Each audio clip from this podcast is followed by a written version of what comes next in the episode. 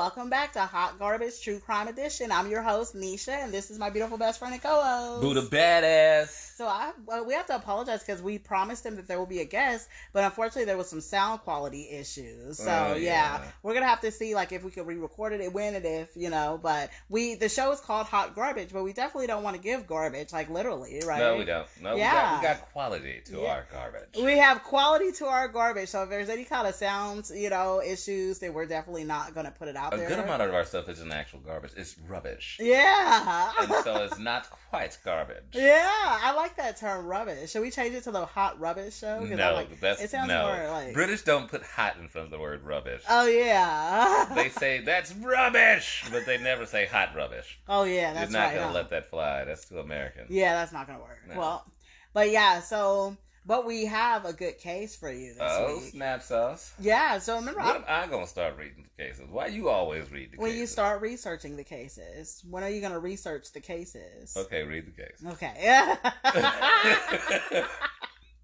so, you remember how? I, when were we talking about death shine? Remember, it was something you was telling me. You said there's a whole like shine that you have, like you know when yeah, you I- die. when you when you fell, it was screaming out of somebody else's funeral. oh yeah, yeah, and you stole that woman's death shine. that took away. That was so embarrassing. That was embarrassing. I couldn't even believe I fell. Most people, the, the thing is, most people fall in silence. It was the fact that you fall screaming out and calling out people's names. To the, even your girl, Tia, help me, I done fell. I my leg. Like everybody looking over at you. That's what stole the death shine. Oh, you should have just silently fell your ass down and just kept it quiet. Kept everybody moving. Let people walk on your hand. Even Ah. that's just what happens. You like, damn it, I done fell at somebody else's funeral. Oh my god, I will never do that again. Like ever fall at somebody else's funeral. I, I think you might fall again, but what, what, what needs to be is a better reaction once you've fallen. Okay, yeah. Because you know, like a lot of the videos that they were trying to get of the pallbearer, they had to delete them because I'm in the background falling. Because you're in the Yeah, I was background scared. falling and screaming. It's not just because you fallen; they would have kept it. It's the fact that you started yelling out at somebody else's funeral, oh and god. it's not because you yelling out and crying in pain either. It's not because you yelling out because you missed them. You yelling out because your butt done fell, and you need your attention at this moment. like they was like, who's hurting more, this dead person or you with your twist your ankle? Oh you don't get God. your butt up with your twisted ankle. It was so, and then when we, even when we got to the the burial site, there was people that didn't even see me fall. They was like, "Hey, I heard that you know you had fell. Are you okay?" Right, because they knew like, of wow. you. They knew of you. That funeral became you. Oh my god! It- You stole her death shine. see, and so don't ever steal someone's death shine at all. I mean, it, you get get you cursed. I- All right, you get your, your ankle twisted. It Well, can do that. I you. remember how how we got into that conversation because I forgot what we was talking about, and I said, I said, if something ever happened to you, I'm gonna be at the funeral screaming and crying, and I'm gonna be on the ground more than even your wife is. And you was like, don't steal my death shine by doing this. So you don't want me to scream and cry at your funeral? more than my woman would be if I have my wife would be if she had my funeral. Yeah, what the hell? No, but she needs to be the primary crier. But she's the, she's gonna cry, but you know no, she's you need really to gauge quiet. your cry off of her cry. But she's quiet though. She's like super I quiet. mean, She's whether, gonna. okay, whether she's quiet, whether she's loud, if she she's the primary crier. It's the it's the mother, it's the person who's is connected to him. So it's the wife, Okay. then it's the mother if the mother's alive, hmm and then it is the firstborn daughter. Like she gets to give it up to the world, right? Okay, so I can't scream and cry and fall on the floor then. Now if they not, Okay. if they not on that crying level, you can't go on that crying level because then it shows like you just showing the hell out when everybody else in the family done, done accepted this death in a whole different type of way. oh. Now, and this gonna also draw attention to where people gonna be like, why is she so doggone upset and the wife ain't even that damn oh sad? yeah. I didn't even Like, did he that. mean that much to you, girl? What was happening? I did not know that there was that much funeral etiquette. That's I'm telling you. That's why I'm like, like you need to follow the lines of transition. If you uh, another woman is crying more than a man's wife, everybody looking at you now. Oh right, I didn't even think about that. Like I didn't even think that was you had a more special connection. Yeah. Is that what this is? oh my gosh! Well, everybody, you just you just schooled everybody on how The to act at etiquette. Because it reminded me of, uh, you remember when Biggie died, how Lil Kim, I think they said she was screaming and crying more than Faith was. There you go. They, and that's when that, that's when the coldest part is Faith didn't even want to believe that he was cheating until that happened. then they started an investigation and found out he'd been doing it for the longest time. Like, so he was having sex with her. You know what st- sparked her? Her screaming and crying at the funeral. Was like, wait a minute now. I think it was like Mary J. Blige had to like hold her up or something. Like, Like, that. wait a minute. wild. Like, if yeah, like that, like she was in love. Yeah. So that means your connection was deeper than my connection. Like, I'm not falling out. Nobody holding me the hell up. I'm just dabbing my eyes. and you over here on the ground? Who do you think his soul looking at at the last moments too? Like, oh shit, you know, like he almost look at you like a traitor if you his wife. Like, damn girl, look at her. Like you look at her like I should have married that one. well, the reason that I brought up Death Shine today is because we're going to talk about Jesse Anderson, and his Death Shine was taken away because did you know? So this is the guy that got murdered along with Dahmer. Did you know that somebody else had got killed with Dahmer before? Uh, when before you told me the story, no, but I, since then I can't act ignorant to the mm. fact that I didn't hear of this. Yeah, but a lot of people like did like because I didn't know like because it was always on the you know on the newspapers and everything. You know, Dahmer was murdered. That's what it always says, Dahmer murder. You know, and Yeah. then I think they say Yeah. and another guy at some point. I don't think they say and another guy. Or I think it's like name. later on in the like the, the the column, like when you turn to page three, the continuance. Yeah. oh, and another man. Right, it's like and another inmate. It wasn't even a man. Like Oh, yeah. also another inmate was harmed in the in the in the incident. That is the entire sentence of what happens. Damn. Another inmate was harmed in the incident, and they keep it pushing on the on the Dahmer. Yeah, that's true. Because yeah, you can't die with somebody that's more famous than you. That's just you can't because you're gonna be and the other one. Bruh, You have no name. yeah, you lost. He lost it. Now that's where he lost his death shine. Yeah, see, he lost his death shine. So we're gonna talk a little bit about Jesse Anderson today. Oh, okay. He's a piece of shit, so he doesn't really deserve death shine. But I guess he's gonna get his death shine now because we're gonna talk about it. So, So, you're awesome. I mean, Yeah. know, knowingly, Yeah. this is a piece of shit. You're gonna go ahead and give him shine. yeah. Welcome to the USA. so Jesse Anderson was born on May 3rd, 1957, and he was born in Indianapolis, Indiana, but he grew up in Illinois. Now he came from like a middle class family. He had a mom, dad, and then he had two sisters named Karen and Deborah. And Jesse was always remembered as having a very short temper, and he was someone that would just always like fly off the handle for any little thing. nice. You know, now he was very smart in school, but he wasn't very outgoing at all. But everybody that talks uh, talks about him said that he was super intelligent with his grades and everything. That's scary, actually. Yeah. Someone who Mhm. seeks destruction and is intelligent. Mm-hmm. It sounds a lot like you. Uh, what? I was thinking of Joker. Good God. but I know who you're thinking of me now. Who's not getting something for Christmas? oh no, Uh-huh. no! I want my Chanel bag. Oh, you do now. Yes, I do. Oh, but from the evil, evil person. That's where you want it from. Hey, I'm just thinking about the conversation we were having before we started this um, show, like just right now. Oh, Now, May 25th, 1970, his dad actually ended up dying from a heart attack. So his mother remarried a man named Willard Forsey. And he had kids as well, but Jesse did not get along with his new stepdad nor his new step, you know, brothers and sisters. So basically it got so bad that he ended up like beating his stepdad's ass. And he ended up yeah, he ended up sending him to the hospital. I guess So- that's something he did not foresee. yeah, right. now he did graduate from high school and he left town without returning because he just didn't want to, you know, be back, you know, in that household with his stepdad. But he did end up going to college and he studied business administrations and military science and ROTC as well. Now, while he was in college, he ended up working at a restaurant. You don't study ROTC. You're in ROTC. Well, is that what I said? Uh, did I say? He said he studied it. Like you got a master's Oh, degree in that- ROTC. no, I Like, mean, I mean, he was in no. ROTC, but he studied military science and business administration. Okay. Thank you for correcting me on that. I was just wondering because I'm like, did he actually be in that, or was he just reading YouTube, reading books and watching YouTube videos of ROTC, and then just said just claimed he knew that stuff? There's a lot of that. now, while he was in college, he was also working at a restaurant. It was like a pizza place where he got really close with his boss, and his boss name was Jim McGraw. So, you know, um, Jim took him in. He was kind of like a son to him, and he even got promoted to manager, you know, at the restaurant that he worked at.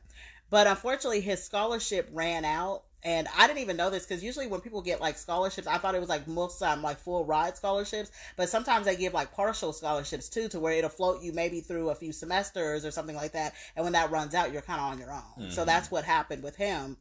Oh, girl, yeah, yeah. You'll find out when your daughter gets there. Yeah, she's getting a full ride scholarship, and theirs is amazing. So I don't know why this would happen to her, but it happens. like some colleges that you may really want to go to may not be offering the full. Mm, that makes sense. So but, I'm saying that's one of the things you'll learn in that thing. Like mm-hmm. you really may want her to go to Yale, but Howard mm-hmm. is offering the full ride and Yale is offering partial. Yeah. Yeah, so it's gonna depend. So that's a good lesson to learn, and always have a backup plan as well. You know, mm-hmm. Now, so when this happened, he ended up like leaving college and everything like that. And because he no longer had a place to stay, his manager, Jim McGraw, let him move in with him for a minute, you know? But Jesse Anderson started stealing money from out of the cash register at work. And so Jim, the guy that let you stay in his house mm-hmm, and promoted him to manager and everything. See, it's already starting, and this is just the beginning of what Jesse's gonna do. Now, Jim McGraw found out that he was stealing money from him. And of course, you know, he kicked him out of the house. He fired him. And in return, Jesse stole, you know, his shotgun and some sporting equipment from his house too on his way out. And then after that, he got employed at another restaurant. I mean, at that point, you almost have to shoot him on sight because you know he's armed. Yeah. Hey, man, that's called biting the hand that feeds you, for real. So after all that happened, he got married to Deborah, which was his longtime girlfriend. I mean, he got off clean. He went off and had another life and got mm-hmm. married. Huh? Mm-hmm. Let's listen to this. Now, Deborah's family didn't like him at all, and they ended up moving to Chicago. And it was Glen Ellyn, Chicago, where they had their son, John William, who was born in April of 1983. Now, during this time, Jesse started being possessive, controlling. He started lying to her, and he was very mean about her weight. He was mentally abusive.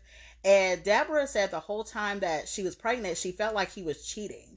He also admitted to her that he had did a series of burglaries, you know, around the neighborhood. nice.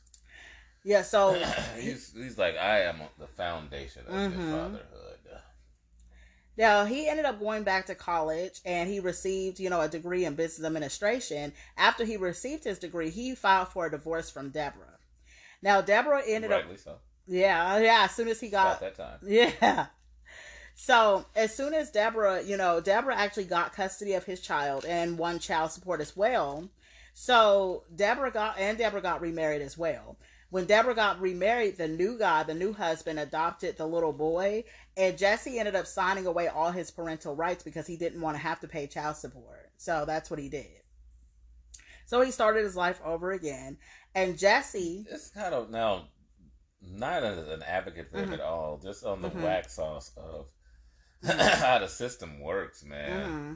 Where it seems like it's way easier for the woman to get the child. It seems like mm-hmm. it's just so easy, man. Yeah.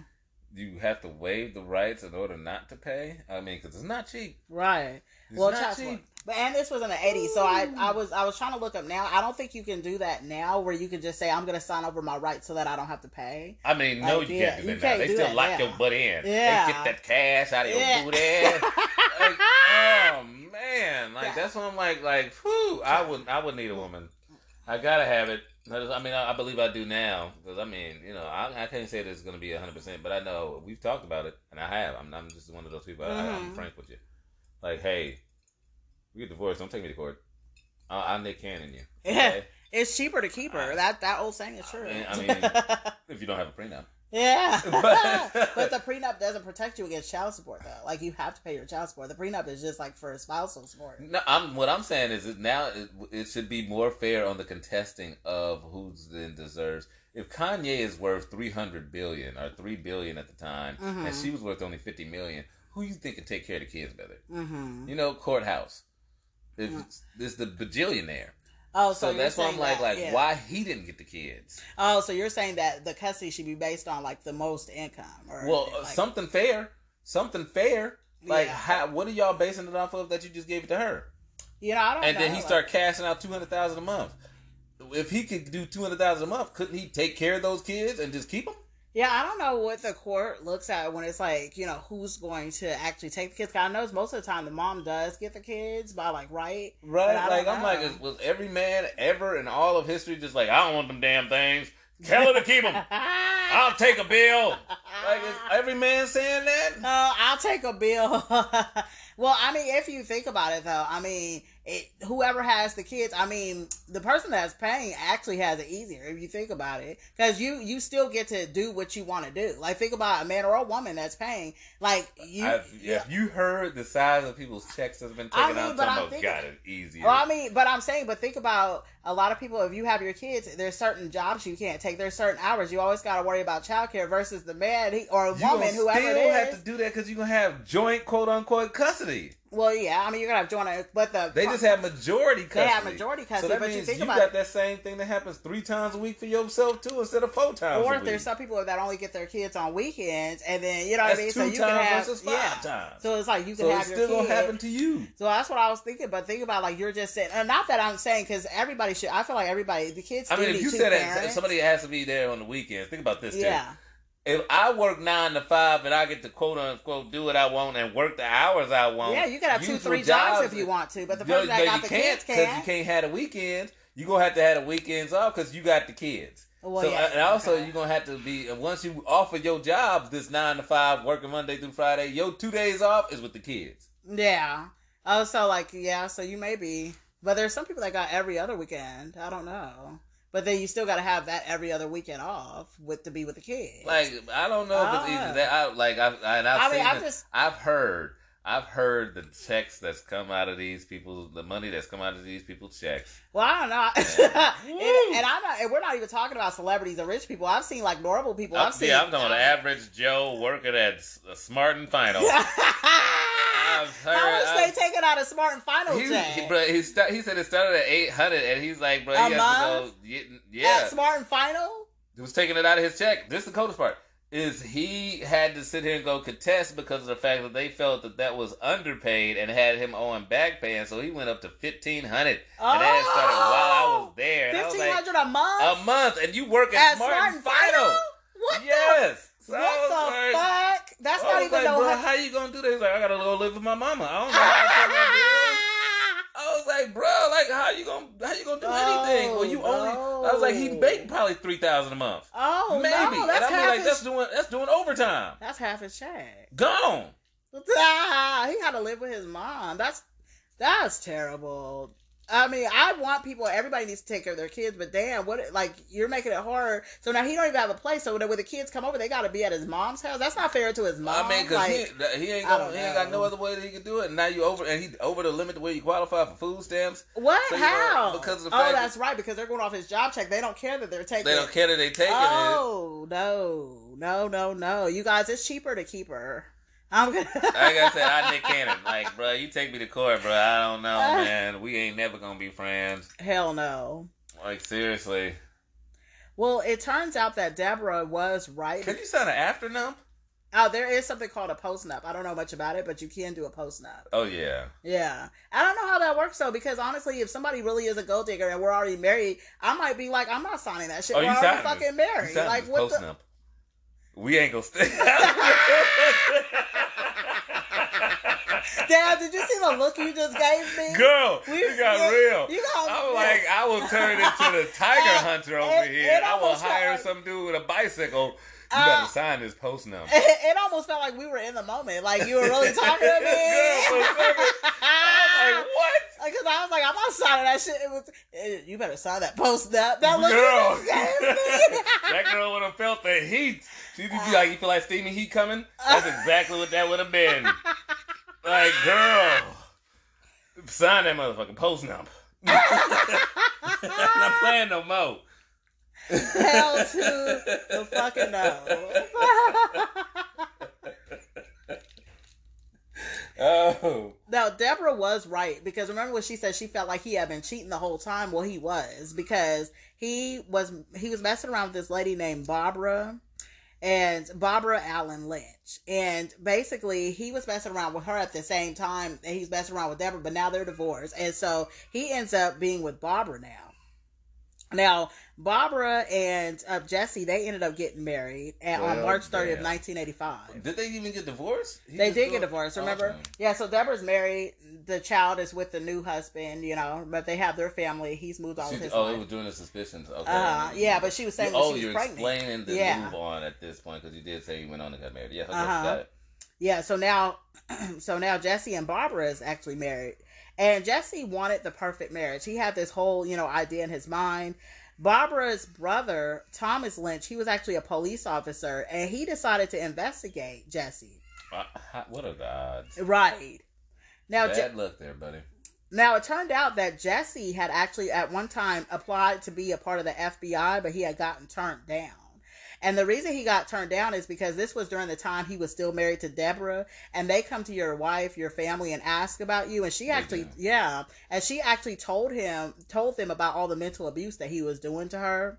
No. And that- yeah. I mean, that is a good wife backing you up there. Uh huh. And that also that he couldn't interact with others, and she just gave him a really bad, you know, report. So they turned him down, and also they found out he had done 30 days in jail at one point for an assault. So they just told him that he wasn't Don't hired. be trying to sugar it in there and try and take it away from her. She messed it up for him yeah. purpose. Well, I was just throwing that in too. Well, she did mess it up for him, but also they also ran his background and found out he had did 30 days in jail for an assault. They ran it after that. Yeah. I know I would if your own wife talking like that. yeah. Because nobody gonna look up thirty days. hmm Like man, mm, mm, mm. Now Jesse was told that they was not hiring, so then he tried to apply for the CIA, and it was the same thing, you know. So he got turned down for that, and this is what Barbara's brother found out. Now the crazy thing is that does happen. They, uh, I had a friend. hmm Well, it was actually not even a friend. Friend, it was a neighbor who lived, uh, but not even next door, across the street, and she came to me and she was like, "I'm gonna interview with the CIA. Not even doing like no real like heavy work. She was gonna be." One of their data processors or something Mhm, like that, or you know, mhm. something like that, or maybe in dispatching, something along Yeah. those lines. and she was prepping me for interviews. She's like, they're gonna come and ask you about stuff with me. So I just wanted to kind of talk to you about what do you feel about me, and I was like, what? Like, you Yeah. said- I was like, who's gonna talk to me? Like, you know, Will Smith and Tommy Lee is they coming to my house right quick? You know what I'm saying? Because I'm trying to figure out like what are they even gonna look like. And surprisingly enough, like I'm telling you right now, when CIA, FBI, they look ordinary as crap. When I tell you they look ordinary, it Mhm. doesn't make no sense. Like there's a guy that's walking down the street right now in a polo that looks Yeah, that's like a the dork, FBI, and he yeah. a freaking FBI agent, and he's balding. And you like, really? That does not look like the sexy stuff I see on movies. Yeah. like they look like an everyday butt person. hmm It's crazy. It's like almost insane. It's almost like some Matrix stuff, but in Yeah. a different type of way. Where it's like you know, no, they don't turn around with black suits and look hella cool. It's just like all of a sudden this guy has a silenced weapon on him, and you're like, you look like a Jewish grandfather, and like on, on the scene from Seinfeld, but he he's an armed killer. Oh, no joke, huh? It's really wild. So now, after all this, so Jesse and Barbara end up, you know, going to Cedarburg. They've ended up moving to Wisconsin in 1986 to Cedarburg, Wisconsin, and they have three kids. So they have it looks like two girls and one boy together. Now Barbara had been a stockbroker, but after the kids, she decided to just stay at home and be a housewife. And Jesse got a job as a commercial salesman, and he was really good at his job, so he made a lot of money. And it was at the Lakeside Oil Company. And there he Hmm. was a model employee. You know, he was, you know, an outgoing, energetic family man. He liked to do, you know, he, You said it was all going downhill like about 20 minutes ago, girl. well, it's about to go downhill. Well, now it is, but now, Yeah. but he. Well, no, this ain't no, mind- it no, wasn't no not- perpetual no, hill downness. no, not with Barbara. So keep in mind, so that was Deborah. It went downhill with Deborah. So it's Deborah's fault. No, so we're talking about two different women. So Deborah, I know it yeah. is. So Deborah, it was all bad. So this is the beginning with Barbara and Jesse. It was all good in the beginning with Barbara and Jesse. It hasn't gone downhill yet. Yeah, you made It it, was- sound like it was, this is about to go down. Now he's about Well- to go on a killing spree. Well, no, the only reason that so it was Barbara's brother for some reason didn't like him for whatever reason, Mhm. and that's what made him start investigating him. But it wasn't anything with Jesse and Barbara yet. But I'm yeah, getting to that. So it seemed like he was not all the time just jerkosaurus. Oh well, not all the time, but Yeah, yeah. that's- Did that's I why say? Girl, you you bust out a Jay Z line like it's about to go down, Well, it and I was if like, let- "What?" And I If was you like, let "What me is happening?" This story, it's about to go down. But he was a good man for years, is what I'm just saying. He was He- like really a good dude, honest worker, and all this stuff. And I'm trying to hear Barbara, yeah. what then altered that. if you would let me, I'm about to tell you what altered it right Go now. Go ahead, narrator. Okay.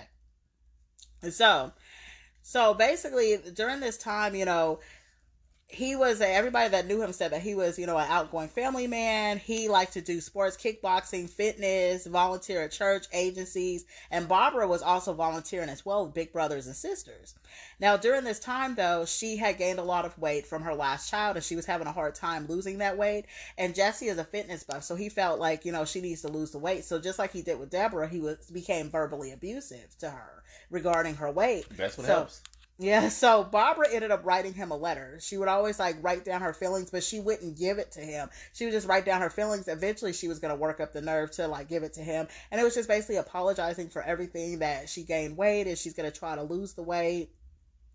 And she, you know, was promising to be a better woman for him. Now, during this By the time, way, you've been losing it better than I've been losing it. You over here getting your fly on. Kind of jelly. Oh me, I've been losing Yeah, weight. You've been losing your weight better than I've been. Lo- I've been trying to lose Oh, my weight, but you've been I've losing yours better. I've been drinking my water, a lot of water. Like That's what it is. I don't drink anything else besides yeah, besides the alcohol on Saturdays that we consume. But that's Yeah. it. Yeah, drink a lot of water. I drink six bottles of water a day now, You know and saying? and it's cleared up my skin too. I, I just got told I have radiant skin now. Your skin does look better. Yeah. it does look better. I will. I'm not. I'm not gonna lie to you about Thank that. Something you. into that water drinking. Uh huh. Six bottles. I know of your water. pee is clear as hell. yeah, really clear. Yeah. Mhm. See, I mean, it's like it's something like when you drink a good amount of water, like your system starts going right. I'm gonna hold you accountable from now on. I'm gonna. Oh, call me. Yep. Call me and keep me accountable. Yeah, six bottles thing- of water. Actually, no, for you, because my son is like my um, he's a fitness guru now. So for you, a man, it's eight bottles of water a day. For women, it's five to six. So you Why have to do drink always put me on extra stuff that you ain't doing. because men, Every time you name something. that's not my fault. You're a man. It's- My son said he's been studying this. It's Mhm. eight bottles of water for men and five to six for women. So you have to do eight. Ugh, you extra rules. so uh, so at this point jesse you know has started to be very controlling to barbara he threatened to kick her out of the house to take away her credit cards and in august of 1988 though he ended up developing a company called the olympic petroleum Pro- products and he had barbara serving as the president you know of his company as well Jesse also wanted to be into a political office. So all this was what people saw on the outside world. But on the inside world, Barbara was going through hell because he was mentally abusive. He was physically abusive. He was threatening her basically because she was a, house, a stay-at-home mom too. So he was politician. yeah, remember this is what we was just talking about yesterday. That sometimes when you're like a stay at home mom, like he, he had all the control, the credit cards, everything. He said all I have to do is just shut your shit off. So she felt like she couldn't go anywhere. You know what I mean? It's one of those when, like I, I told you before, is if you try and threaten them with it, it becomes or what, Mm-hmm. or yeah. I take all this stuff away from you. Mm-hmm. Yeah. So that that's that's crazy. We was talking about this, and we're doing this case, but this is exactly what was going on, and it got so bad that you know she was like she wants to go to a marriage counselor. In 1992, she wanted to visit a marriage counselor, and you know talk about the fact that he was controlling, always had an attitude about her weight, but he refused to go with her to marriage counseling. And the crazy thing about it is that he also forbid her to talk about him during the marriage counselor or to even say his mm-hmm. name. So I'm like, but all this stuff is confidential. So like, you're not gonna know if I'm saying your name at these counselor sessions. I'm- Well, it's not even about the name, whether or not knowing. yeah, It's about addressing issues that she may feel directly towards him, and it then will counter the interaction that she will have at, towards him. mm-hmm, And she, he doesn't want her to deal with him in a different way than what he's dealing with him. mm-hmm. Which is an old pimp thing. Yeah. Now, Barbara said that Jesse would get super upset too if he found her with any kind of candy. She wasn't allowed to have no candy. No, like if he found wrappers in the house, he would like scream at her about that as well. And then at this point, Like, like Lil Wayne or Lil Durk? is that do they scream at their women for candy? No, does he find them in their house, them rappers? Oh. oh.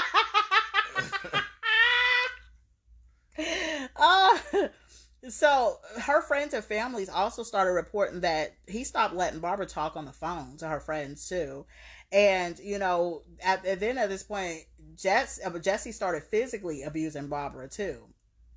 So she then wrote him another letter, you know, just saying that she was tired of all the abuse and she just couldn't take it, you know. So March 1992, Jesse ended up taking her on a second honeymoon to Jamaica. Now, After beating her, then taking her to the honeymoon. Mhm. That's how you do it. But he started acting very Beat your weird. heart out, Kobe. so he started acting really weird on this honeymoon. So you, a lot of people thought that because at this point he had started kind of like plotting to get her out of the mm-hmm. way, and a lot of people thought that he was plotting on this honeymoon to kill her because this is what happened. So they had this where they had to walk up a waterfall. So I, I'm thinking it was Dunn's River Falls, but there's a lot of waterfalls out in Jamaica. But that's the main like one where you go to Jamaica. It's really nice, and you need these special water shoes to walk up it because it's really slippery. Well, he kept, well, she didn't have the right shoes on. He kept trying to make her climb anyway. And if anybody's ever climbed up the waterfall, because I climbed up the waterfall at Dunn's River Falls, it's really hard. And Nobody want to hear you brag about your life. okay, well, I'll stop talking about me now. But I'm just trying to get the, but I'm just trying to get everybody to understand, like, even with the water shoes, you can slip and fall back because you're literally climbing up. It's like you have to have your tour guide with you because it's like you're climbing up a whole waterfall. So you can slip down. So, or you can have your tour guide, but they also tell you you can do it by yourself too if you don't want to pay. So that's what he did was he was like, okay, I mean, that could be cheap. well, yeah, but then he kept on telling her she didn't even have the right shoes on. He kept on telling her to climb up the waterfall. Did he give her those shoes? Well, I don't know. He didn't give her the water shoes that she's supposed to get. That's right. So the company gave her wrong shoes, and he was not trying to pay extra for nobody's guide to walk Oh. up nobody's rocks. That sounds like almost every male in America. So that right didn't sound like he was trying to kill her. No, Okay, well, I Vanna know. Whited you on that one. I hit that one good. she has one of the best nose. The- so they get home from this honeymoon, right? And so he actually has to refinance the mortgage on the house because now they're starting to have financial issues as well. Now, this is what happens because it's about to really go down now. This is the morning of April 21st of 19. Did, did you hear yourself say It's it's, about about, to go to go down. down? It's about to go You down. just Jay Z me. Let's do this. Yeah. Now, don't don't get me all excited with this. It's about to go down. It and then He goes off and becomes a good loving husband again. No, it's about to go down. Listen. So April 21st, 1992, Jesse went to work, uh, you know, in his office. He was in there until about 10, 10.30 that morning. He then went to a, a local sporting goods store and he bought like some fishing poles and some other stuff. He went to McDonald's. He got something to eat. He went to the cleaners and then he went home because he had to watch the kids that day because Barbara had to go to the doctor for a sinus infection that she had. Mhm. He then went and played golf at the country club. He got the car washed. He stopped at a drugstore. Then in the afternoon, he stopped by his office again. So they actually hired a babysitter because they had a date that night. So they had a date to go to the movies. And they left to go to the Northridge Shopping Center that evening. Now, Barbara had told a lot of family and friends that they, she was dreading going on a date because it was like, you know, the romance was gone on the relationship and she was kind of over it. So she was like, she wasn't looking forward to it, but whatever, they have the date scheduled, so she's going to go. So they go hmm. to the movies. And then after the movies, they go to Fridays. Remember TGI Fri- Fridays? They had some dinner, some remember, they still have TGI Friday. I went to one in New York, but there, where's the ones out here? There's not one out here no more. Not Talk out to here. Guy Fieri. Ah. 'Cause I've called him twice, and he says they're coming back. oh, they need to because. I'm all full of crap. I don't know, but I Well, why are you giving why are you giving incorrect information on the podcast? You got me excited about going back to TGI Fridays. I think they went down during COVID. Do you think they did? I don't know. No, because I didn't see them before that. Not out here. I was so excited when we were in New York last year and we we sat down and ate at a TGI Fridays. But that's like the last uh, time that I had it. And I want it again because those appetizers they got the frozen food, but it, of course it's not the same. always talk about how lavish your life is off in New York, like Sex in the City, Oh, my God. TGI Fridays. We ate Oh, at cafeteria too. Oh, That's yeah? where they ate at Sex in the City. Yeah, it is though. Yeah, I felt it like that. Like it was except- bomb. That shit was like was it was like, hella good. Yeah, Yeah, the That lemon. like on some some celebrity shit. Is was it expensive? It wasn't even as expensive as I would have thought. Really? Yeah. Oh, okay. Yes. Sex in the City. Everybody shout out to Sex in the City. Yeah, shout out, man. So they go to TGI Fridays and, you know, they're having their dinner and everything. And then they leave. And a little past 10 p.m., this man named Daniel Brodigan, Brodigan, who lived, he lived in the apartment complex by TGI Fridays, heard a, a woman screaming and she was saying, Oh my God, help me, you know? So he rushes out of the apartment to investigate. You guys don't ever do this. If you hear screaming, Mm-hmm. don't ever run to go. Mm-mm. This is some Mm-mm. scary movie shit. Who runs out of their house to Hear go? some gunshots. Don't go out and ask who that is. Who the fuck does Don't. it? That's a public service Yeah. announcement. They say it in the military, and I say it in real life. Don't be a hero. Right, because as I'm investigating this, I'm like, who? I mean, as I'm researching this, who the fuck does this? Like, you're in your apartment complex, next door to the restaurant. You hear something, you run out of the safety of your home to go see. Yeah, no, call the cops. Yeah. I've been, a, I was an armed guard for years, and the first thing they tell you to do is call the cops. Mm-hmm. Yeah. So he runs over there to find out, like, you know, kind of what's going on. And the first thing that he sees is that he sees a white van, and then there's the 1989 Volvo that Jesse and his wife drives, right? And Barbara is on the ground and she's bleeding from stab wounds. And Jesse is on his knees next to her, and Barbara was kind of like underneath the white van, you know? So Daniel runs into the restaurant. Like, she's stabbed, but underneath the van. Yeah, she's stabbed and she's like she's dying, and she's kind of underneath the van. Like so, picture you know how your parts right? Does so she have there's any the car. marks on her body, like the van well, ran over? well, I'm gonna get I'm gonna get that. I'm gonna get to that part right now. Okay. So I'm just setting up, but it's like this is what Daniel is seeing. So I'm just reporting what Daniel is seeing right now because he just runs over there. He just sees the stabs right now, and he sees her bleeding, and she's kind of under the van. So- wow. Yeah. Front or back tires? So like I don't, it's like the middle of the van, like you So she's in between Yeah. the tires. Mm-hmm. Huh. Yep. So so Daniel runs into the restaurant. He tries to go get help, and then the manager at the restaurant comes outside and he calls nine one one. So there was two people that was in the restaurant that came outside and one of them happened to you know work for a hospital so they tried to provide first aid and everything and at first they thought that barbara had been hit by the van because they couldn't really see what had happened and when they kept asking her did you get hit what happened she couldn't talk but she shook her head and so jesse She kept pointing to his ass no she like a soap opera. So Jesse said that him and his wife had been robbed by two black men. He said that she had been stabbed five times in the head while he had been stabbed in the chest. in the head. Yeah. hmm So she stabbed in the head. And he said that his arm was numb a little bit, but he's okay. So the EMT, the guy that was there, you know, said don't ever like because the knife was stuck. The knife was stuck in him. He had he had the knife in his chest, but it wasn't it wasn't all the way in his chest. He pulled the knife out of his chest, you know. So While they were standing there. while they were standing there because when they got there he had the knife in his chest and he just said that you know he had gotten stabbed by two two black men him and his wife had gotten attacked so when they got there the knife was in him and he reached and he pulled the knife out and it was a four inch knife but it was a fishing knife so it was like you know one of those knives that because i'm not a fisher but it has like a hook at the end but Uh-huh. so that's the kind of knife that it was Oh God. yeah And who stabs people in the head? hmm This is the second incident where I heard a stabbing in the head. oh we did How, who was it that got stabbed in the head there was somebody else huh It was like a, a woman.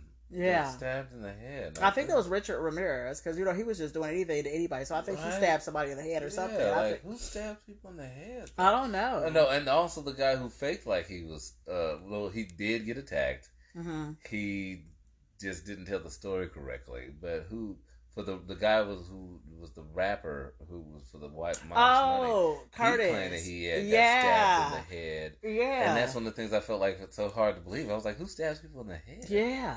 Huh, It's more common than you know, honestly. Yeah, people stabbing heads. Now, so basically, he looked. He looked and he told the you know because by now the EMT, the police, everything, everybody had gotten here, and there was a black wool Los Angeles Clipper hat that was on the ground as well. So he pointed to that and he said that that was from the assailants. You know, make sure that you take the hat too. Now, when Barbara got rushed to the hospital, they both got rushed to the hospital, but it turned out she had been stabbed 21 times in her face and in the head and one stab wound went through mm-hmm. a puncture to her brain. Now Jesse had been stabbed four times in the upper left chest and the shoulder.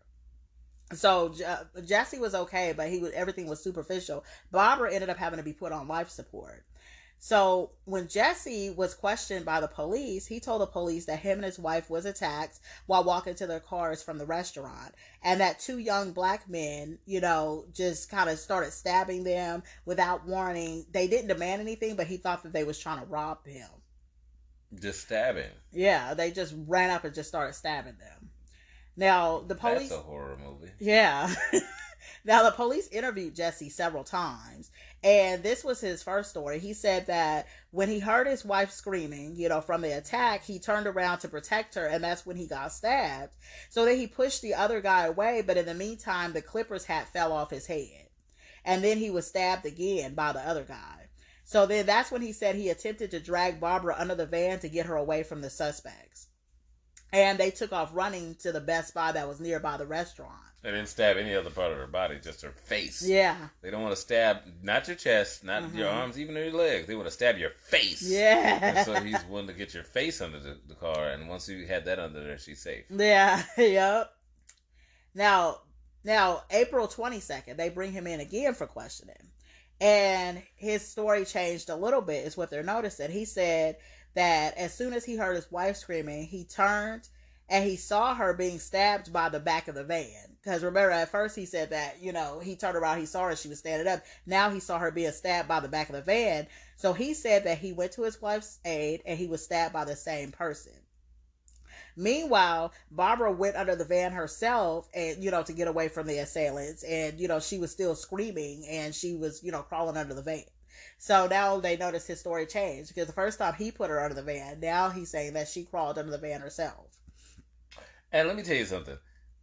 If someone has a knife on you and your friend or husband is nearby, don't be upset at them if it takes them a little time to respond. You just can't run up on somebody with no weapons and they have a whole knife. Mm-hmm. And they already are, are a stabby, stabby type of person. Yeah, I don't know what I would do. They're- in that They'll get a rock. Let them get a rock. Let them get a stick. Let them get something Yeah, and get the stuff together to plan an attack. And you got to kind of like survive yourself yeah. until that moment. I'm, you know what? I'm glad you went over that because I'm one of those people that have an attitude. Like, like I have an attitude. Like, why the fuck? Like, were you Didn't just standing just there? jump over? Yeah. No, a person needs like to, a second to kind of assess Yeah, how to take down this assailant, and and um not in this whole sense of just surviving and be efficient because they could just come over there and try and dive on them and like movie style and they they get stabbed and now they just go back to stabbing you. yeah. Now, it was all just useless. that's true. So when it's, especially as somebody, and that's just something I just learned, you know, in, in training of just how to handle combatants, is don't be upset if somebody needs a moment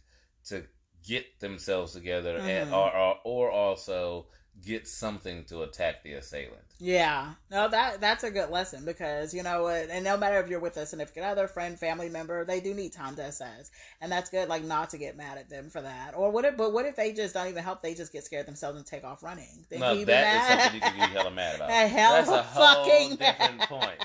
That's a But whole ass different. it's a like- whole thing. You turn around, you see your loved one being attacked, Yeah, and then you have to also process what they're being attacked by, and then you have to process yourself like, what am I gonna do? yeah. Now, if they turn and run, oh yeah, if you make it through that, getting that ass. Mhm.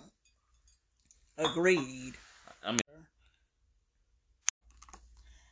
Now, during this version of the story as well, he also said that he, when he was stabbed, he tried to crawl over into the car because at the time, at that time, there was a, a cell phone that was in his actual car. They didn't have cell phones in the nineties, but a lot of cars had like car phones if you were kind of wealthy. making it. Yeah. So he said he tried to crawl into the car, but he was just too weak. And he, you know, he fell to the ground because he was trying to call for help.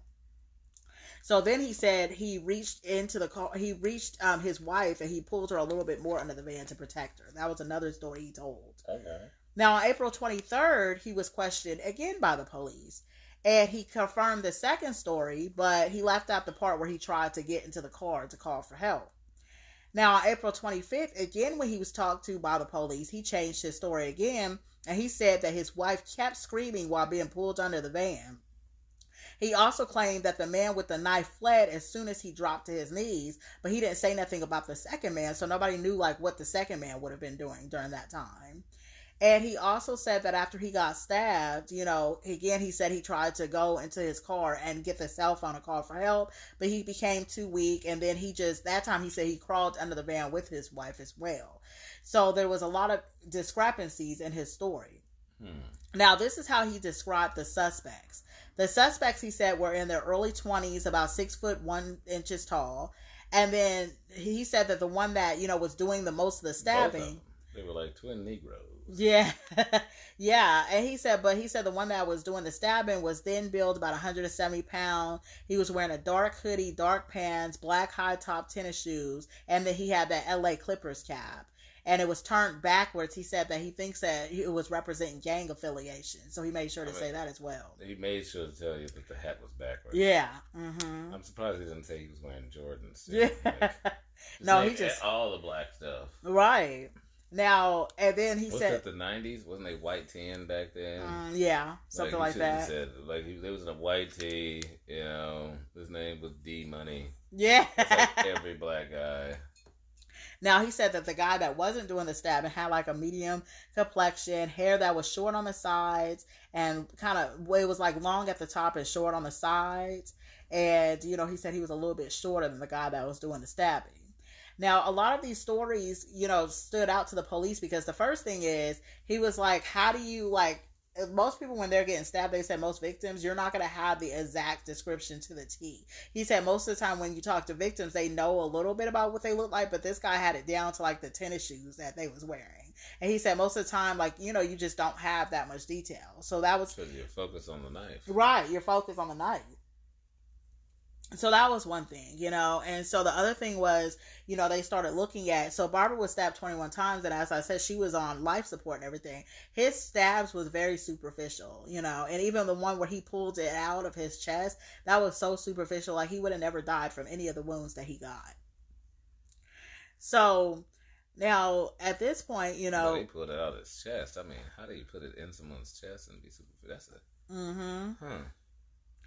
Now, nobody else saw anything, so they're questioning people. The only people that you know saw anything was Daniel, the you know the original guy, Daniel Brodigan, and the people at the restaurant, but nobody actually physically saw Why anything. The black killer like sex watch No one ever sees the black killer. Yeah, He always just comes and gets you at the least expected moment. Yeah, and some other friend. It's always multiple black guys, like they roam around in a pack in the shadows and night, Ah. and no one sees them. They're like Batman. They attack you and then they disappear into smoke. I don't know why. That, no one ever knows. No one saw. No one saw. No one. No one. No one's heard of them. nobody. the mysterious black guy. now they actually ended up searching Barbara and Jesse's house, and they found the letters. That's where Batman came from. That's why he dressed in all black. It just hit me like a lightning bolt. Is that why? He's black man. He's not Batman. He's black man. Oh. Like the most mysterious, scariest Oh. thing out there. I didn't even think about that. And get you, get you in the shadows. yeah. It's like, who are you? I'm black man. Like, think about how scary that fucking is. Like a black man getting you in the middle of the night while you're doing cocaine. Come on now. Oh my god, you're crazy. He's dressed in all black. It's scary as shit. has Uh. black six pack. He has all six packs of abs and rocking body. Oh, in yeah. black though, and thick thighs. Because Michael Keaton didn't have that body. It Oh, was, He had black man, yeah. and it was terrifying. it was terrifying. Oh my god. Now, when they searched Jesse and Barbara's house, you know what they found? They found those letters. Remember, I told you that she would always write him letters, hmm but she never like gave it to him. It was kind of like more like to internalize it. So he was questioned about the letters because he kept saying that there was no problems in his marriage. Everything was just fine, you know. So that was another red flag as well. Uh, who's gonna say there was? Who's gonna know about things like those letters? That's that's a hard call. Well, no, what- I guess what they're saying is no, he didn't know about the letters because she never gave it to him. But what he's saying is, because there was a lot of things that she put in the letters about stuff that he did to her and stuff like that. So he was like, "So your wife," because he was trying to say that they were completely happy, but his wife wasn't completely happy. But so, he doesn't know that because she's internalized. yeah, Well, when you think of Homer Simpson, he doesn't know that Marge is not happy with a lot of the stuff. hmm Not saying that that's smart.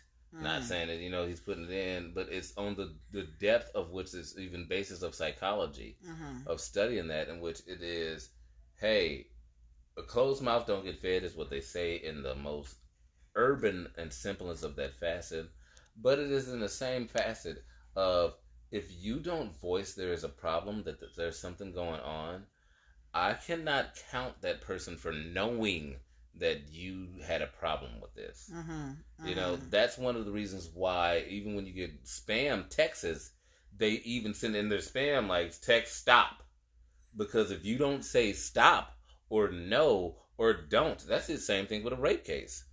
Did you at what point did you guys both agree that they said these words? If she never said that, Mhm. that's not plausible for you to then say, okay, he should have known. How would he have known? Mhm. We can't go into this mind reading section of people. So when you are internalizing, Mhm. when you are a person that is is too so introvert that you're not saying, and that's one of the reasons why it's crazy. But like, I, I I say that all the time in my family, Mhm. only because I'm telling them to voice out the things that you, if you feel like it's so bad that you don't want to take that L, Mhm. and you're willing to take the sacrifices of when you voice out about it, then definitely voice out about it. Because it is not going to be known to whoever it is, whether it be your coach, whether it be your teacher, whether it be a bus driver. They're not going to know that at that moment they said something, did something that offended you if you are not saying something to them. They're not supposed to reach your, their, Right. mind. They're looking at hundreds of people a day. And I mean, with this, with this, this is a relationship and all that, so it's it brings it very focused, but Mhm. it's still in the same sense of they still can't read your mind. Mhm. So if you don't voice it out, they do not know. Yeah. So if you if you show me that she had a box full of letters, Mhm. I'm really gonna be like, I don't know what that's about, Yeah. and she's gonna verify that I don't know what it's about either Mhm. because we went to dinner that night and this and and I, I said all people always make themselves the hero in the story. And I'm gonna let this this go and let you go ahead. But they always make themselves the hero in the story. Is it's just perception of how you looked at it. Mhm. You know, this is how it happened, and I felt victimized. And he's like, this is how it happened, and I felt like she wasn't interacting. Yeah. You know, and I just was asking her extra questions, not that, not even in an attacking way. You know, and so people's perspective of how they look at it is very skewed and very uh, very attuned to what they are doing with their interaction with the, another person to Mhm. themselves because Mhm. they don't think of themselves as a horrible person. Yeah. So if you if we go through the night and you don't say nothing, I ask you, do you want blue? Do you want uh, uh, chocolate and ice cream? And you're like, whatever, I'll take whatever. I'll be like, do you want chocolate and ice cream? I'm just I'm over here now, and I'm just gonna get you some chocolate and ice cream if you don't want nothing else because I want it. Like, Yeah. just get the chocolate and ice cream. Like, fine. And then you go write in your book like he forced me to eat ice cream that he knows I hate. Yeah. Like, no, that's oh not gosh, what I, happens. I hate when that happens. Like that has that's happened before. Right. Or when you ask somebody what they want to eat, and they're like, "I don't care." Like, no, tell me like really what you want to eat because when I come here with something you don't like, you're gonna be mad. Right. Like, And but you said you didn't care, and Yeah. you don't write that down. yeah, in the notes of what actually happened. yeah, You write down that you was, that he came back and he had this food that he knows I hate, yeah. but he likes it, so he forced me to eat what he likes. This is like, how would he know that you wasn't trying to eat that if you ain't saying it? yeah. Right. Why are people like that? I don't know. It's like I said, it's making yourself the hero in the story is or, or the victim. The crazy thing is, victim and heroes almost is the same with Mhm. people because it just seems like they were not at the wrong. Yeah.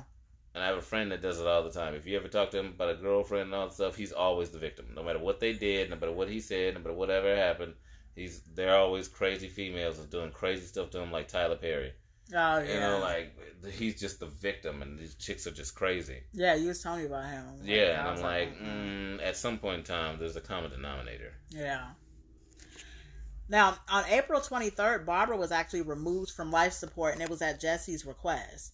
Now, he was up walking around. He was feeling a lot better, you know. And so the police actually started investigating everyone who knew Barbara instead of just focusing on just black men, you know.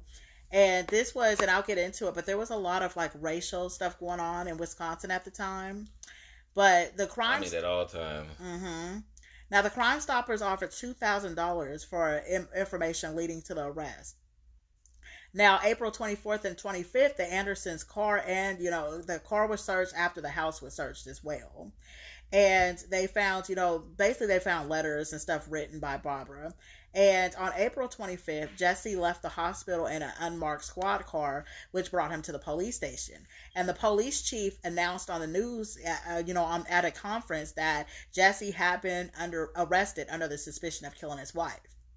Now I want to get into everything that was going on at Milwaukee at the time. I mean, because I don't even understand how they came up with this suspicions. Yeah, well, the first thing is, and this is crazy because it ties into the whole Dahmer thing, honestly. So remember, a year before this, in 1991, Dahmer was getting away with killing, you know, black men and killing boys and everything like that. And the police, at this point, everybody was, you know, saying the police were idiots. They took a big hit for this one. And they was still under a lot of fire for this one because they was like, you know, here's Dahmer, a white man, killing, you know, low income black men, and nobody cared about it. And I won't get too much into Dahmer. If you guys want to hear about the Dahmer case, we did do Dahmer. I forgot what Like episode. it's always a mysterious black man. They just let it disappear in smoke. yeah, Mysterious, and he's gone. Well, and that was, and this was the whole thing with the whole Dahmer thing was, you know, especially the one, you know, with the little Asian boy, you know, the police was right there, and his life could have been saved, but you know, they didn't believe the neighbors, they didn't believe anybody, they let him go back into Dahmer's house. So this tied into the police because the police was like, we're going to solve this case. You know, we're not just going to say, we're not just going to. There's a lot of holes in his story, so we're not just going to say, you know, two black men did it and just leave it at that. Had Dahmer not did everything he did, he may have gotten away with this story because this is the thing. He was playing on the racism that was going on in Wisconsin at the time, which is why he said two black men did it because he knew the police would just kind of tie it up and be like, okay, two black men. Did it. And they're gang members. Yeah, so that's what would have happened. However, basketball team, Yeah. gang member. and that's what would have happened. However, because of what Dahmer did, and because the police station was so like under fire, they couldn't just do that. You know, they had to really investigate. And they said, "We're not going to let another white man get away with killing somebody and getting away with it." So they really investigated this, and they investigated the holes in the story. They, you know, investigated everything. So I'm going to get into, you know, everything that happened. I could tell that the police force paid you extra before you came here.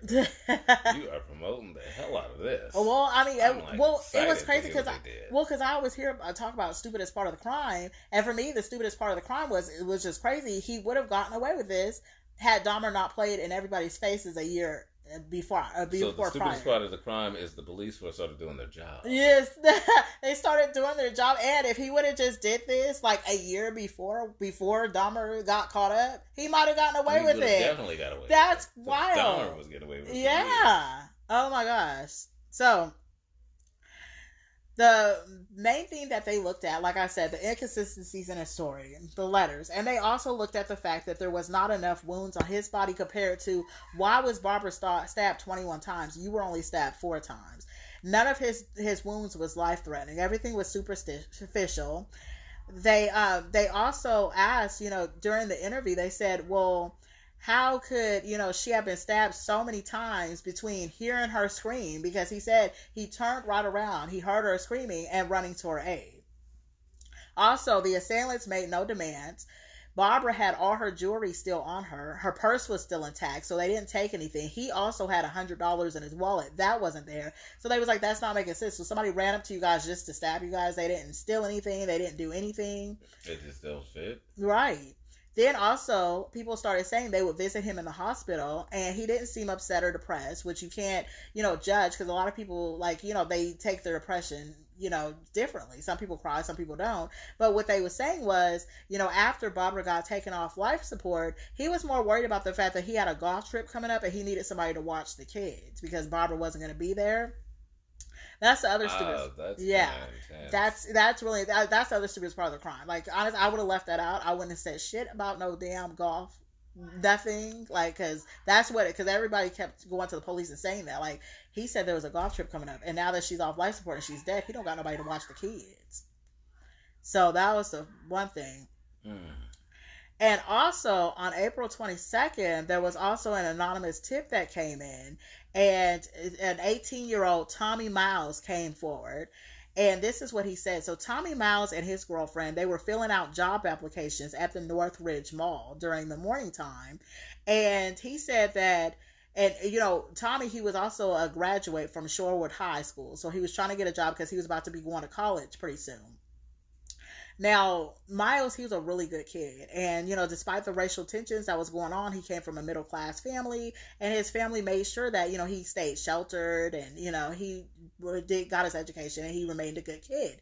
So he said he was at the mall filling out job applications and a white man approached him and said, Hey, are you guys looking for a job? And he said, Yeah, I'm looking for a job. And he said, Well, I'm looking for a job too. And he said, One of the employers, you know, sent me as a test to go buy something, just anything random from somebody. So he said, he said, you know, he asked to buy his hat because Tommy Miles was buying, was wearing the LA Clippers hat, the one that was found at the club. Oh, And he said, "Hey, can I buy?" Yeah, he was like, "Hey, can I buy this hat from you for twenty dollars?" And Tommy was thinking to himself, he was like, "Heck yeah!" He said because he had actually bought the hat for fourteen dollars, so he sold it to him.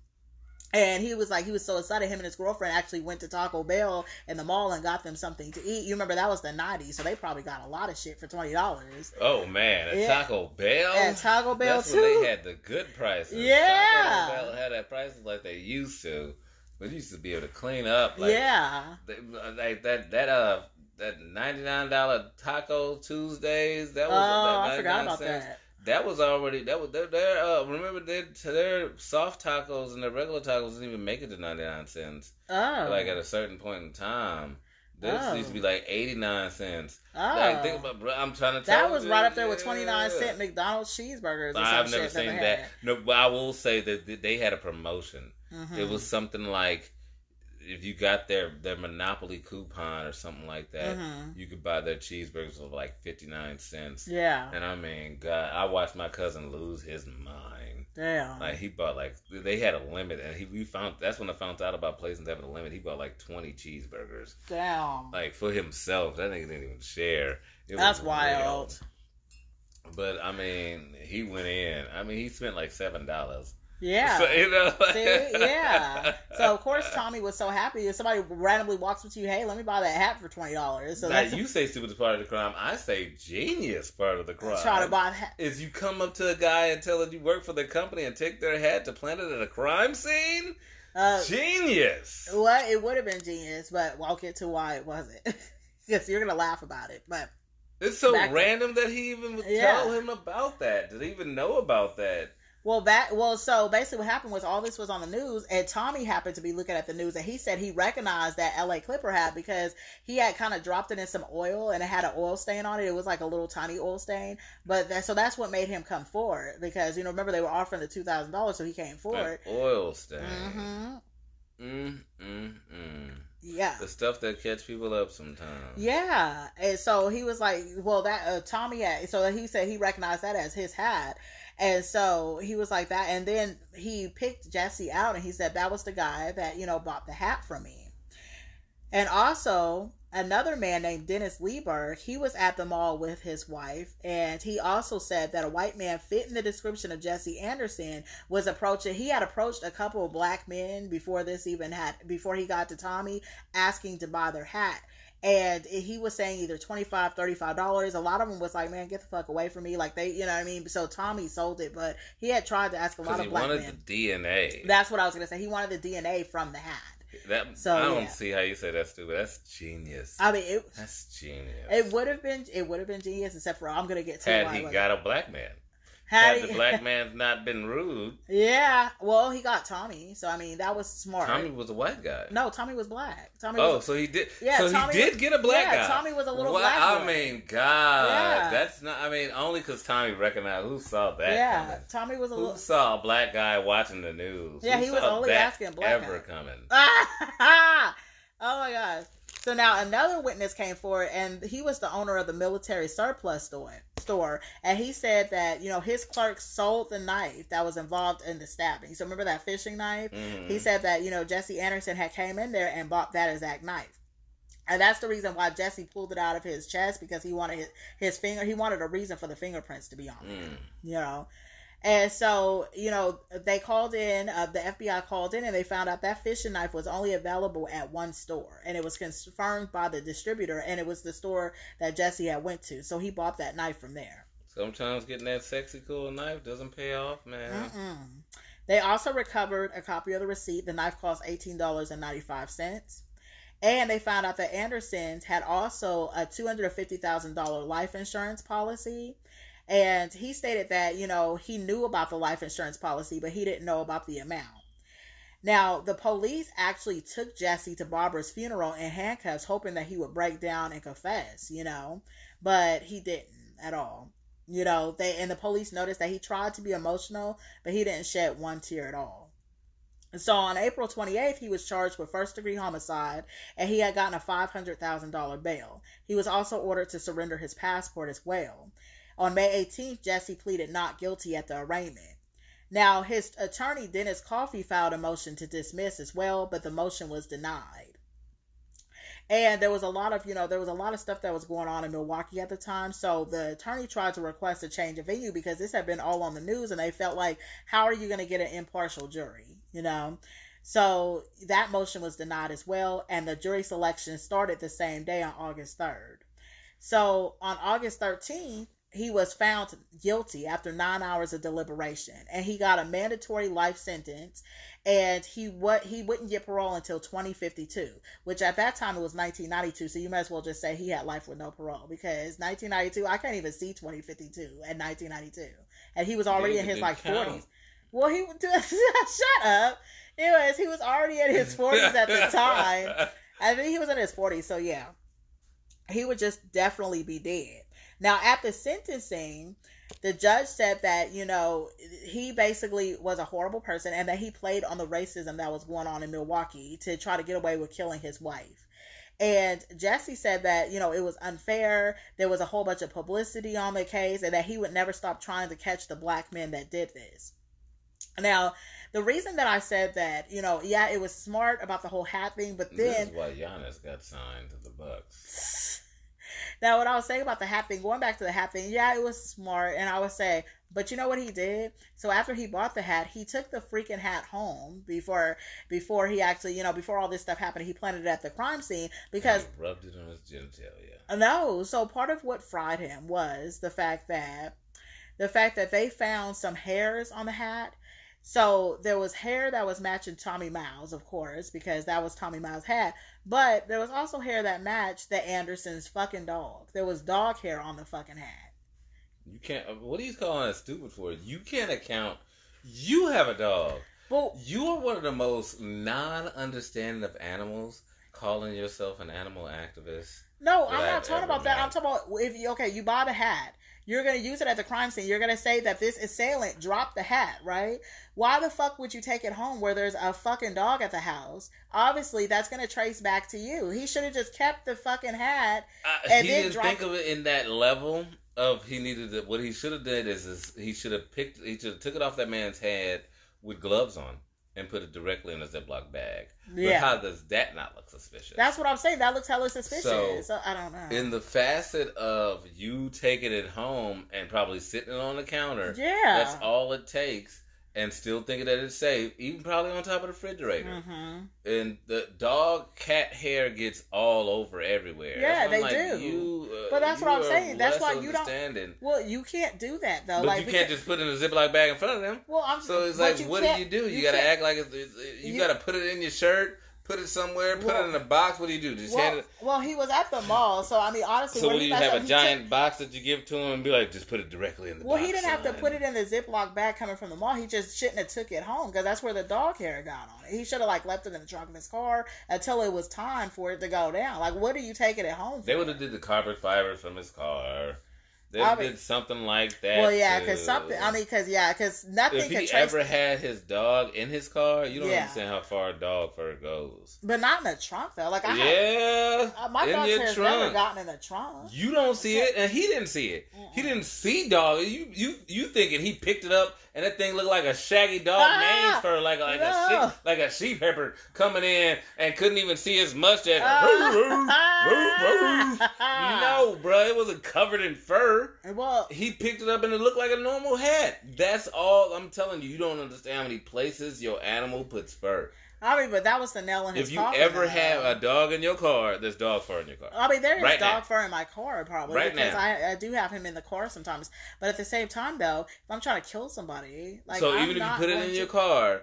Right now, there's dog fur in there, so there's potential that dog fur could land on this person's hat. So you think that there's no possible way to avoid because that was the nail. That some was... of the stuff is some of the stuff is because of unless you take all the precautionary steps, it is unavoidable. I my I, my girl works for a medical facility. Yeah. You feel what I'm saying? And they do uh, they do multiple bath washes, yeah. air washes, putting on gloves. Some of them can't even put on their own gloves. And then a hydration after that and a wash because of how much stuff in between can just happen Yeah. of contamination.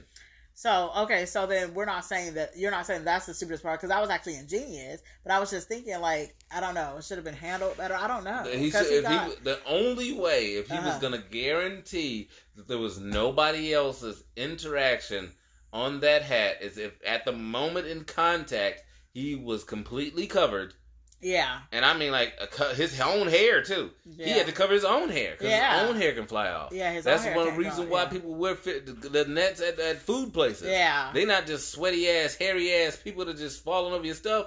Hair follicles fall out. yeah. So he had to have something covering his own hair in this preparational outfit and Mhm. then take it, covered it with his hands, and place that directly yeah, in like a closed environment and seal it. And that's yeah. That's, the most suspicious looking thing. Somebody walking up in a rubber suit with a hairnet, and I'm like, let me get your hat oh my for god, twenty dollars. Yeah, Like you be like, holy hell no! I'm not about to. What the hell are you about to do? there's no way. Gosh, damn, there was no way around that. That's crazy. Like I said, it was the most genius of what he could do. Yeah, and the, and the other thing that was the most genius was remember when he did all the descriptions that they were six one and stuff like that. Well, that described Tommy Miles, the guy he bought the hat from, because he had like the long hair at the top, Girl, shades on the side. very Black man. So, well, I'm just saying. So Tommy Miles was like basically what I'd he was trying to do. in lineup. Yeah, yeah, you would have been. That would have been you too. Yes. Yeah, So, But my son wouldn't man. have been. My son has dread, so he would have been safe from this whole. Only because of his hairstyle. Yeah. Your son So- would have been saved too. Not your, your oldest son. yes. Oh yeah, he would have been saved. So get dreads, everybody. Once, no, don't because they do name dreadheads for doing a lot of stuff, oh, and God. you will be pulled into that lineup. Mm-mm. Just again, when it was another incident, and I've seen it happen when it was famous for black guys having cornrows. It was a black guy with cornrows, and Yeah. every black guy with cornrows between five eleven and six foot three, which is like the entire population, uh-uh. Well, gets pulled in. well, I guess that's funny. My daughter's dad actually shaves his head, so he's completely bald. So he's good. Like do because of his hairstyle. Yeah, because you don't ever hear them You- say you a bald going. man did anything. They do. ever- That was Rosewood. I forgot about that. Yeah. What the fuck? So, That was a bald Like When it's in style, so are you saying that you never like? So you're saying you're never safe as a black man? if the, once they start naming it off in those in general ass areas, that's like saying it was an Asian guy under six foot tall, dark hair. Um, seems like he all he weared um dark shoes, like bruh, and drove a foreign car. That's every fucking Asian. Yeah. So everybody getting pulled over. Every. Do you know an. Asian over six foot tall? I don't know right now. I See what I'm think. saying? I don't, I, Off the top of your head, Off you don't top, know. So that means a majority, except those exceptionaries, Yeah. who don't have dark hair. If you just happen to have blonde hair, which is not common in your race, then Yeah. you, then you are not the suspect today. oh my god. That's why I'm like, you name it so in general, and people feel like that's so specific. Yeah. And I'm like, is that? Yeah. So maybe he wasn't. If I said a white man between six foot and six foot three, between 180 to 170 pounds, blonde hair, brown eye, brown eyes, uh, brown hair. Let's go there. Brown hair, brown eyes, uh, had a little bit of stubble. That's Tom Cruise. oh shit! Like that's crazy. So then maybe when he was maybe subconsciously when he was describing them, he wasn't trying to subscribe Tommy because Tommy thought he was trying to like set him up because he bought the hat he from him. He wasn't. He, He was, was just, just naming a black man. Any black man. Oh, and you know what? That was a naughty. So that because that's kind of like they call it the Bart Simpson dude. So that's what was in style, I think, back then. yeah. So he was describing, yeah, because all black men would have every that. black man. Fuck, yeah, because I remember that Bart Simpson dude used to be in style, like in the nineties. Yes. So he described any black man. That's what he was describing. That's one of the things That's that as a black man who I've been pulled over for several things, I'd be like, come on now.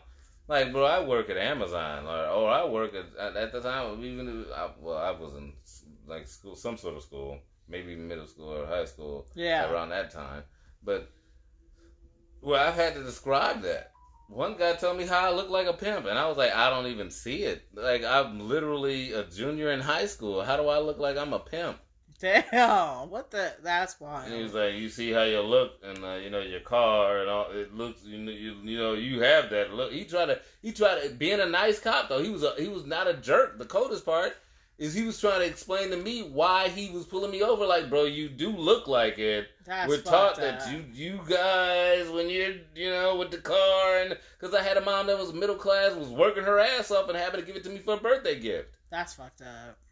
So I'm like, so he's like, you know, you you fit the description. Come on, man. He was like saying to me, like, you come on, you know, you fit the description. He's trying to make you make it make sense to you. Like, Yeah. damn. I'm coming home from church and driving his car and, and looking like that. He's like, come on, you, know, man. you know you didn't come from no and church. you got a woman in your car. You, yeah, you know what you doing. You know how you look like you doing. Ah. and you may not be, and you're a good guy. And he was like, you're a good guy. But you know, yeah, it just, you know, it looks like that. You, you can understand. In my mind, I'm like, what the fuck? But of course, the, you know, he had the superiority. So I'm like, yes, sir. Of course, yeah. I'm, of course, I must be a bad guy. now the other thing I wanted to um say as well. So remember when he tried to say that he was opening up the door to op- to get the cell phone out. So basically, it came out that he was opening up the door. That's when he got the hat to throw it at the crime scene. Nice. So, so, so he's sentenced. You know, He was good. I mean, yeah, and like I said, He was good. uh, yeah, like I said, the only thing that got him caught, the dog hair. I mean, the discrepancies in the story. If Jo- Dahmer wouldn't have did everything he did, I think they would have overlooked those discrepancies. discrepancies. Yeah, Like, yeah, you think they, the coldest part is you think the police officer would have overlooked him not even being completely Yeah. truthful with his story. yeah, because look at what happened with Dahmer when that little Asian boy was there, and they, he saying? clearly wasn't nineteen. He clearly was an underage boy. He clearly wasn't his boyfriend, and Dahmer was like, "That's my boyfriend," and the police was like, "Well, just keep track of him." And he, you know, he went ahead and killed him. Like, but the police was right there. Didn't believe the neighbors. Didn't believe anybody.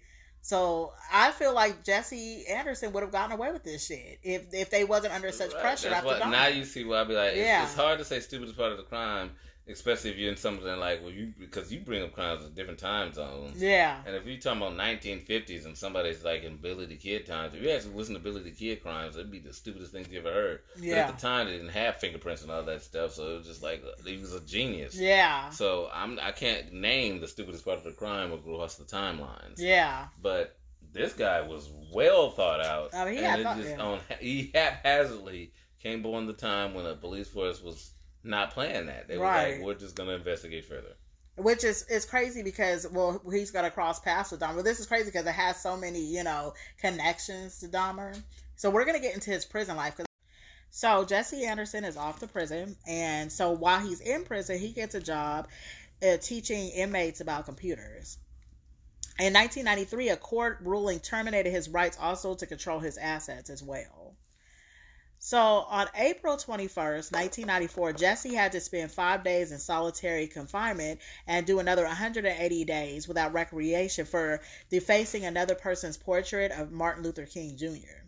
So he went to frame another inmate that he didn't like for it, but they found the marker in his cell. So that's why he ended up getting, you know, the consequences. Uh. He's always trying to frame somebody.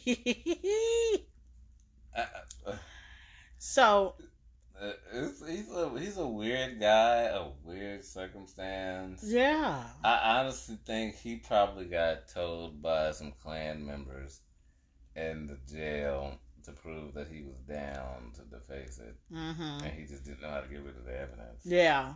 Like I mean that almost he's that's one of these weird. He's one of the weirdest cases where I'm just like, I almost empathize with this criminal damn. Because of so many times if he's like doing okay and he's acting actually doing good, doing good and doing great, and then like how shit kind of turns, hmm and he has an extremely bad response to it. Mhm. Of fucking course. hmm But it's just like what uh, uh, some of the things that how it turned came to him out of his own hands. Yeah. Like the brother investigating. Like, Yeah. What the fuck? Yeah, like the the craziest shit happens to, or Right, like, like, the dog hair getting on his hat, like you know what I mean, You shit like that. Uh, right? You know, like God, like, you, you thought that crime out really well. I'm not. I'm not rooting for your crime at all. But I'm saying is, damn, you thought that out, and Yeah. damn, that was a fluke. And it's just that one little thing. Or you could be a CIA worker right now, but Yeah. your ex-wife was acting like a batch of cookies. Or even like the timing of this whole thing. Like Dahmer got caught up doing all this shit, which is why the light got put on your case for the police to right? solve it so was being so Yeah. on the on the laws. Yeah, but had you did it before Dahmer did his shit, you would have been a free man. all the stuff you said would have worked out. You know? Yeah. like, dang. Damn, it's called ironic. Like that, like that Alanis That- Morissette that, song. That is an Alanis Morissette song. yeah, Right what? Isn't it ironic? Don't you think? now we're going to get into November 28th, 1994. Now, I'm not going to get into Je- uh, Jeffrey Dahmer because we already did a case on Jeffrey Dahmer and we already got into Christopher Scarver. So, if you guys want to know more about them, make sure you listen to both of our cases. We did a two parter on Jeffrey Dahmer and then we did Christopher Scarver right after that. But I'm just going to say that these three men, they're in the same prison. They end up at the same place doing work details. So, right now we have Christopher Scarver, we have Jeffrey Dahmer, we have Jesse Anderson. yeah, you did a you did a nice little roundup on this. Yeah. murder. Uh huh. See how the cases play into each other? I love this. murder plays into murder. Yeah. though. It's a spider web Yeah. of just murder. Yeah. You love it too much. You, I see the joy it brings to you, and then you have the nerve. I have the Kool Aid smile. Right over murder, and then you think I'm the killer. You're the one with the cutlery. I'll never let you forget that. You have cutlery.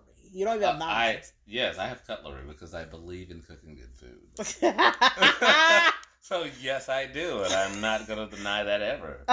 Quality cutlery believes in quality food. The basis of food is where you take it from. I I've like been that. sponsored now by Uh, Beerso Cutlery yes. Company. Yes, please, cutlery. Sponsor this show. Um, The- but no, but for real, I'm not doing it for any sense of murder. Well, so basically they're all together, um, and like I had said in I think the Christopher Scarver episode, somebody pokes Christopher Scarver. He don't know if it's Dahmer, he don't know if it's Anderson, but he looks back and they do the kind of like laughing thing where he doesn't know like who did what.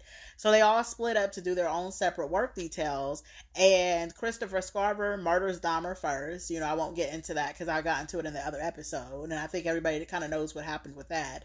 But then after that, he comes right over to Jesse Anderson and he bashes his head in repeatedly with a dumbbell as well.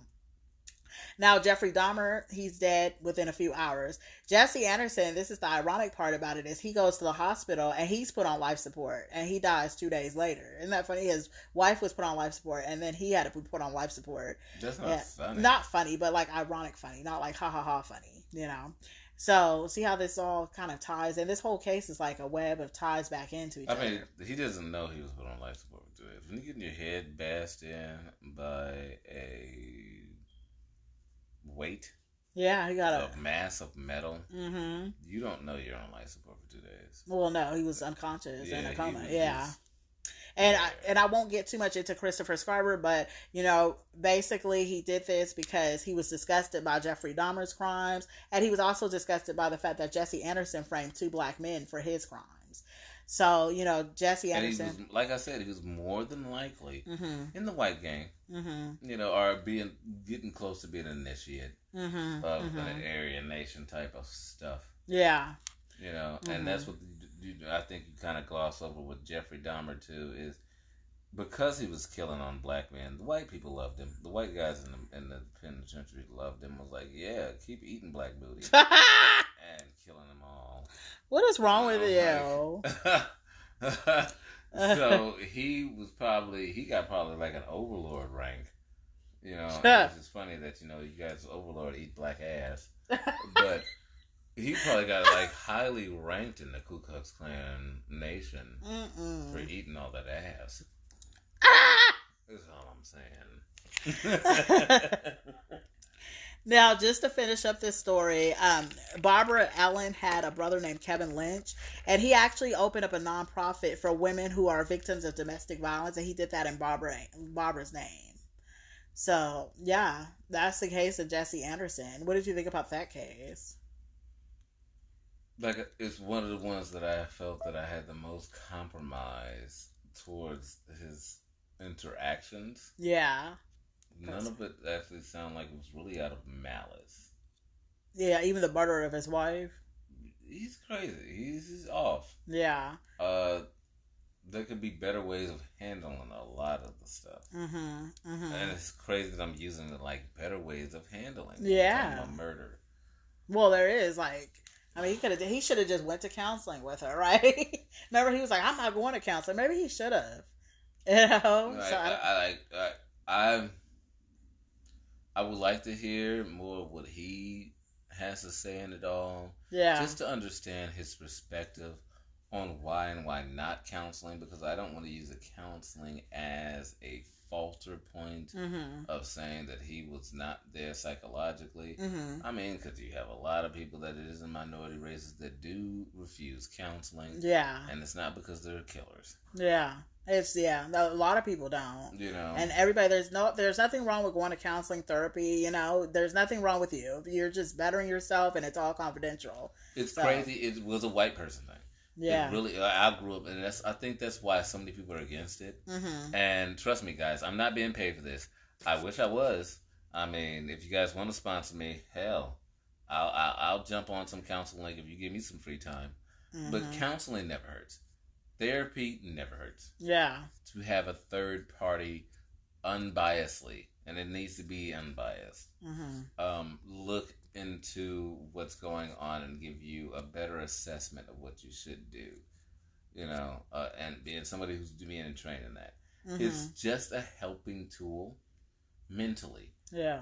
I mean, America itself mentally is stressed, strained, hurt, and depressed. We are all depressed. Mm-hmm. We are all Yeah. hurting and sad a little bit. Mm-hmm. All of us. So it's it's better to get an understanding of where it may be coming from. Yeah. you know, Mhm. and who you are. If you're gonna say that you have no problems, that is the biggest problem. Yeah. We need to say that it's okay that I Mhm. have a problem Yeah. as the entire nation, hmm Everybody has something wrong with them. right? Like some people, and the coldest part is I've dated women, and it sounds kind of cute when they'd be like, "I'm obsessive compulsive," and they're like, "Oh, dang!" Like so that's why I'm always cleaning up and picking up your stuff. Just don't mind me. I'm I'm I'm, working on it. Yeah. but I'm gonna keep cleaning up yourself. It's, part of it becomes cute, like Yeah. oh, so that's why she's so attentive Yeah. Yeah. because she understands the problem and I understand the problem. Mm-hmm. You know, Yeah. so I feel like Americans are so distraught on not thinking there is any problem and looking like they have no problem, they can handle everything. Yeah. That therapy is something that we all more than just minorities. Mm-hmm. Minorities is the highest point though. Yeah. Not just brown in America. Mm-hmm. I'm talking about Latino in America. Yeah. Uh, Asians actually do, do it. Everybody, yeah. You know, they That- don't do it as often. But Mhm. that's one of the crazy things is that's one of the races because I dated a Filipino girl, and it was the father that was like, "We don't, I don't want you to mention my name." So there is is stuff like that that happens th- throughout multiple races Yeah. and throughout the multiple cultures, to where it is a restriction on what they feel it is mentally and that's why I brought it up even with pimping. But Mm. Yeah. it's, it's a strong, it's an alpha male thing, Mhm. and it's it's an interaction with the the, the change the dynamic of what's happening thing. yeah. Uh, and it's something that having a better understanding of what's going on with yourself and what's going on with the, your interaction with the people around you Mm-hmm. helps you be a better person. It's Yeah. never it's never bad. It's never a bad thing. And therapy is completely confidential, so no one has to know that you're going, you know. Just, you know, go. And you you know, now there's a there's one that you can actually like pick your therapist. They have a whole bunch, whether you want a woman, a man, LGBTQ, Yeah. you know, uh, I love that. I, how that's why I'm saying now it's it. never bad. Because Yeah. definitely pick your therapist. Definitely Mhm. choose the interaction. Um, don't let nobody come in there, you know, being judgy. Yeah. Um, Yeah. I, I love stuff that Donald Trump says, but there's some things that the person even like him can't say to other people. Yeah. Simultaneously, I love things that Oprah says, hmm you know, and I wouldn't want her saying it to other people. Yeah. Because everybody has their dynamic, own, yeah, their you own know, dynamic. so yeah. choose that. hmm You pick your therapist. You pick who's comfortable for you, what's right for you. And I feel like us as a as a group, hmm and I, I'm almost signing on Nelly's crew because we all we got. Yeah. But as a group, we'd be better. Oh yeah, definitely. I think that if everybody like went to therapy, what world peace might actually be possible. What do you think? If every last person, you know, just worked on themselves and did therapy Mm. in the world, will world peace be popular? What World peace comes to land population and things that need to be uh, consumed between now and then. Yeah. The, honestly, the way you don't want to put this, but the way that America lives now, we are the perpetuation of World War Three. Mm-hmm. We use so many resources and waste them too. But in our waste, we use so much hmm that there's not enough for everybody. Yeah. And after a while, once people's plates get so empty hmm and their children bellies look so starved, they're Mhm. gonna want to get some food somewhere. Yeah. Yeah. Well, that's true. Oh, way to end this on a I don't know. a Was that a kind of dark note? no, I'm USA all the way, girl. So I want us to stay, but Yeah, we need to be aware. definitely. That's one of the things I hated to be a guy who's brown of skin, but uh, sometimes Trump makes a lot of sense. Yeah. America needs to be for America. Well, do you know what we're we're doing next week? What's up? We are going to talk about the Killing Cousins next week. Fred, it's uh, Fred Waterfield and David Alan Gore. We're going to talk about them next week. They are a killing duo and they are crazy. A, tr- a duo. Yeah, Oh, I think this is our first one that we've I done don't where know why, but the Ninja Turtles just popped in my mind right then. Ha! They The- seem like a fun killing pair. yeah, they're killing. They're killing cousins, and we're going to talk about them next week. I think it's because he's saying it with that pizzazz. Killing cousins. Yeah, that's what they call them. So I I decided to talk about them. Are they Crips? No, they're not. They're actually elderly. They're not elderly. They're like middle aged men. These are older men killing people? Yeah, Oh, yeah. This is like some Golden Girls. this is about, yeah, this is about to be a good one.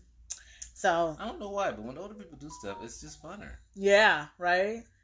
So we are going to see everybody next week. In the meantime, please make sure you rate the show, leave us a review. Eh, uh, Wherever you're listening to the podcast, you guys can leave us a review, whether it's Spotify, Apple, I don't know, iHeart, whatever you're listening to, leave us a review. Five stars, preferably, please. Every time Yeah. if you can. Yes, please. And make sure you follow the show on Instagram, Hot Garbage Show. Make sure you um, like us on Facebook. We're Hot Garbage True Crime Edition. Make sure you follow my TikTok, Author Nisha, because I am an author as well. Jesus, you got a lot of stuff. Yeah, I do.